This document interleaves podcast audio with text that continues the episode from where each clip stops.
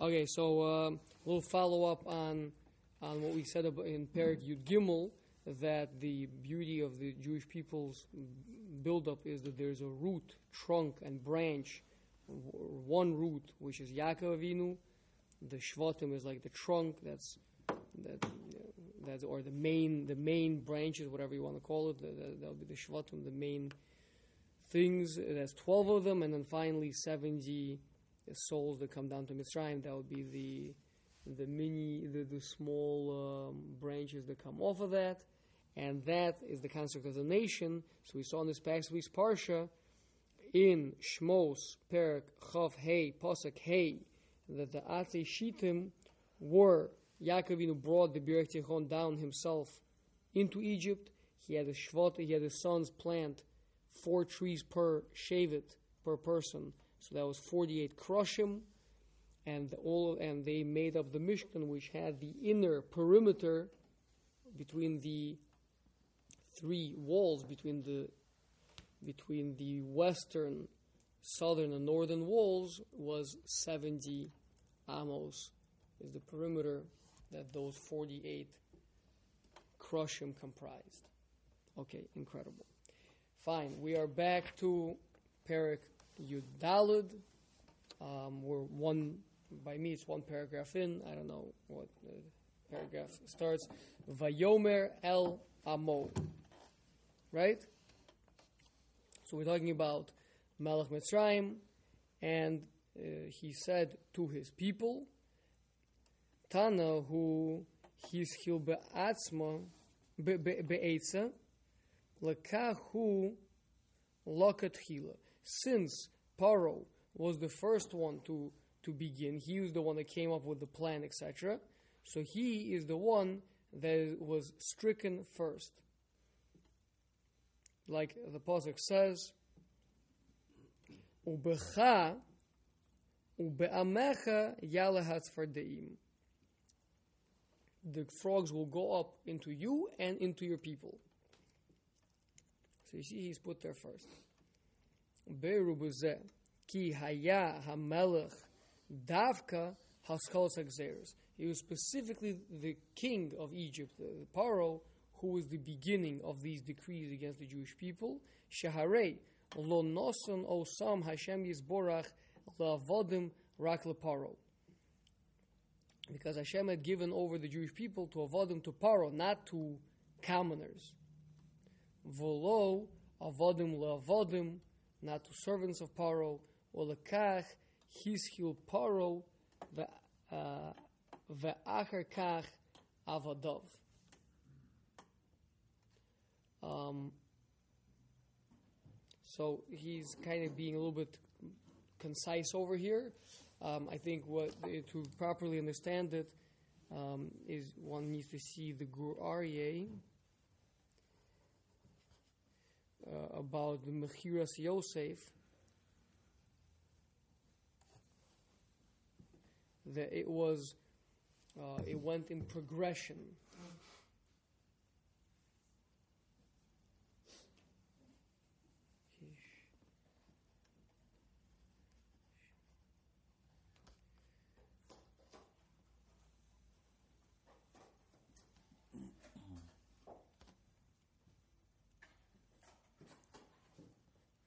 So he says over there that Yosef started out. I think we spoke about this maybe, no? Perik Yudek. Yeah, literally just learned it yesterday. Look at this guy. What? I learned it on Thursday. That's, that's what happens when you, when you when you review your learning. Yud Aleph. Perik Yud Aleph. Okay. So and so the fine. So he started off son of Yaakov, went down to Yishmaelim to whoever, the, the, finally to Mitzrayim. But even Mitzrayim initially, he wasn't right away just sold to some individual, right? He was initially the property of uh, the Egyptian government, right? And then finally, he was sold by them to an individual. No, no. You correct me if I'm wrong. Yeah, there's Maybe. machlokas whether it's four or five. Right. I still haven't gotten to that part of the review or why, Okay. why we care about four or five. But the point is just either way that that this lower level, meaning to be the slave of Paro, or for us as a nation to belong to Paro, That's still, I mean, Hashem wouldn't just give us over to be slaves of individual, meaning, for example, this is an interesting point, right? That people compare the slavery of the, let's say, the, the blacks in America to our slavery, right? So blacks in America, they were individual property, right? They both, uh, this one had a good master, this one had a bad master. They, they were the property of individual people, right? So he's, saying that was not the case over here. Hashem did not give us over to be property of individuals. We were, we were the property of Paro. But that's like a more mechubadik situation.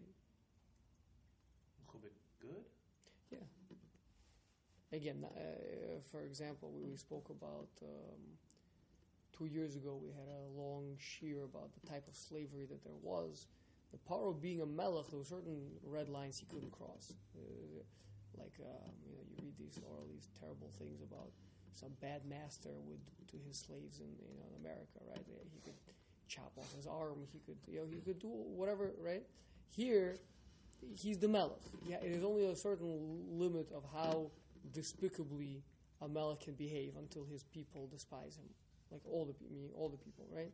Like um, even the, even the policy is good, but he still has to kind of carry himself in a certain way, or at least used to be the case. Yeah. The Malbim says that as well. In the Malbim I think he speaks. Uh, in relation to Paro. Yeah, it's uh, something. It's uh, already much. Yeah, it's uh, earlier than that, so it makes sense that it should trickle down into the Malbim. Yeah. Okay, continuing. Havan is chachmalo. Let us come, says Paro, and be wise with him. Singular. This chachma lahemi boile. It should have said, let us be act wisely with them. Amar Rabbi Yossi Bar Bar Chinana Bo v'nis chachma l'moshi'an shel Yisrael. Let us be wise towards the Savior of Israel, means Hashem. Nidonam be'esh. If we will judge them with fire, means if we're going to afflict them with fire, hinei be'esh Hashem nishpat. Then the, the pasuk says that Hashem uh, judges with fire, so that's not good. Becherev, if we will come at them with a sword, it also says ubecherev as kol uh, as kol basar, bechirvo as kol basar, and with a sword, Hashem um,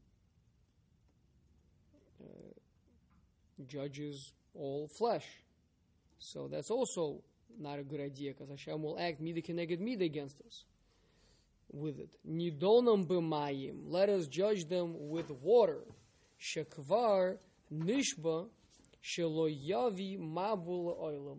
Because Hashem has already sworn that He will not drown the world. Diksiv kimi ki kimei noach zos li asher nishbati me'avor me noach that I have sworn that I will not um, bring over again the waters of Noah. Veheim einam yodim, but so that was the cheshbon the Egyptians made, but they did not know she'al kol ha'olam einam mevi. That all Hashem swore was that He would not bring a mabul upon the entire world like He did in the times of Noah. Aval al uma achas mevi. But one nation Hashem will bring a Mabul. Who Eino maybe, additionally, they didn't realize.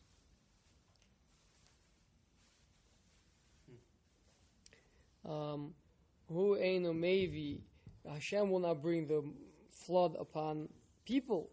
Aval heim boim v'novel mosochayam. But Hashem does not have a problem to drown people if they themselves come into the sea.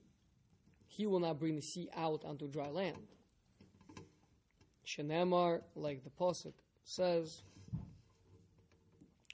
Mitzrayim nosim likroso, and the Egyptians were running to towards it, um, to, towards the towards the waters that were about to collapse back on them.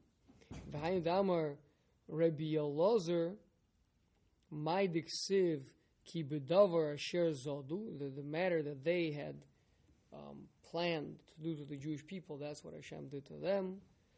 Um, Bekedera Shibishlu, the pot that they themselves cooked up, Bonus Bashlu. That's the pot that they were cooked in, which means the, the right what they had uh, planned is exactly what turned on them. Okay, so Where's that from? what the, the, this this uh, this Chazal that we just read? Good good question. Um, it's a Gemara Gemara in Sota Daf Yud Aleph Amud Aleph. What does this have to do with dealing craftily with the Jewish people? Well, uh, so Maharal is going to deal with that shortly. In Poshet Pshat is even though the pasuk seems to be talking about to de- to deal cleverly, smart, wisely with the Jewish people, but since it says it in, in the Lashon Yachid, so it doesn't mean to deal wisely. It means means to deal wisely in how we deal with the Jewish people, but but really i- i- that what's the wisdom? The wisdom is to, let's deal with the Jewish people in such a way that we will protect ourselves from punishment from Hashem. From the Savior of the Jewish people, Right. which is Hashem. Yes. They, they don't. I don't understand. They don't understand Hashem's um, omnipotence. I guess. Like Maybe the they're shlug trying of to- Hashem. Well, we have a klal that Hashem. That's what they, they learned that from Noach. Hashem won't break his words either.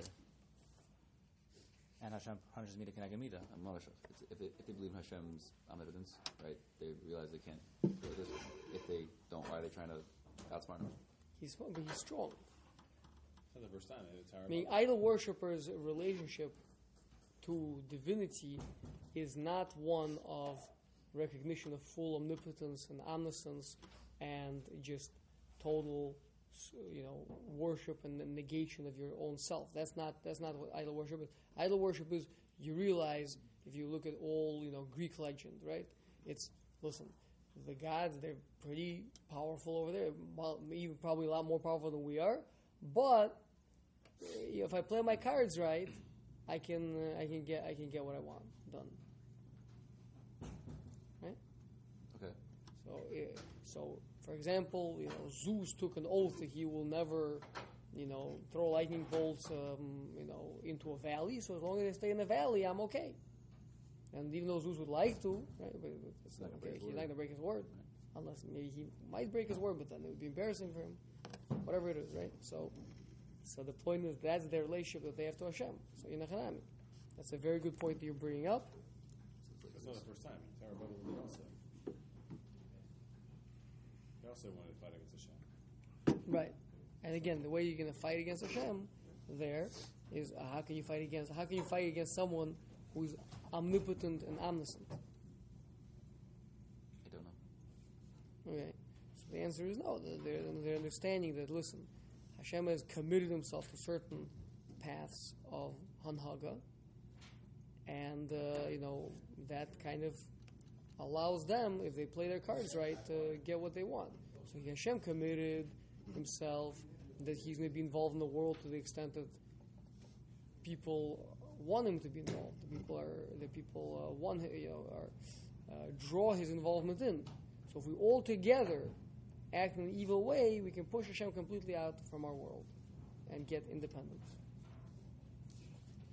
That was their plan.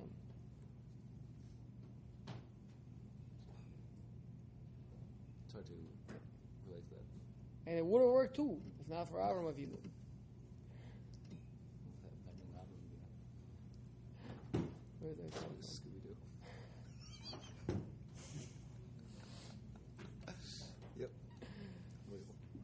Yeah. Okay. Say that. So we'll, we'll have to discuss this tomorrow. Next time, remind me. There's a I have um, I have a long hug goal that I want to go through with you guys on this.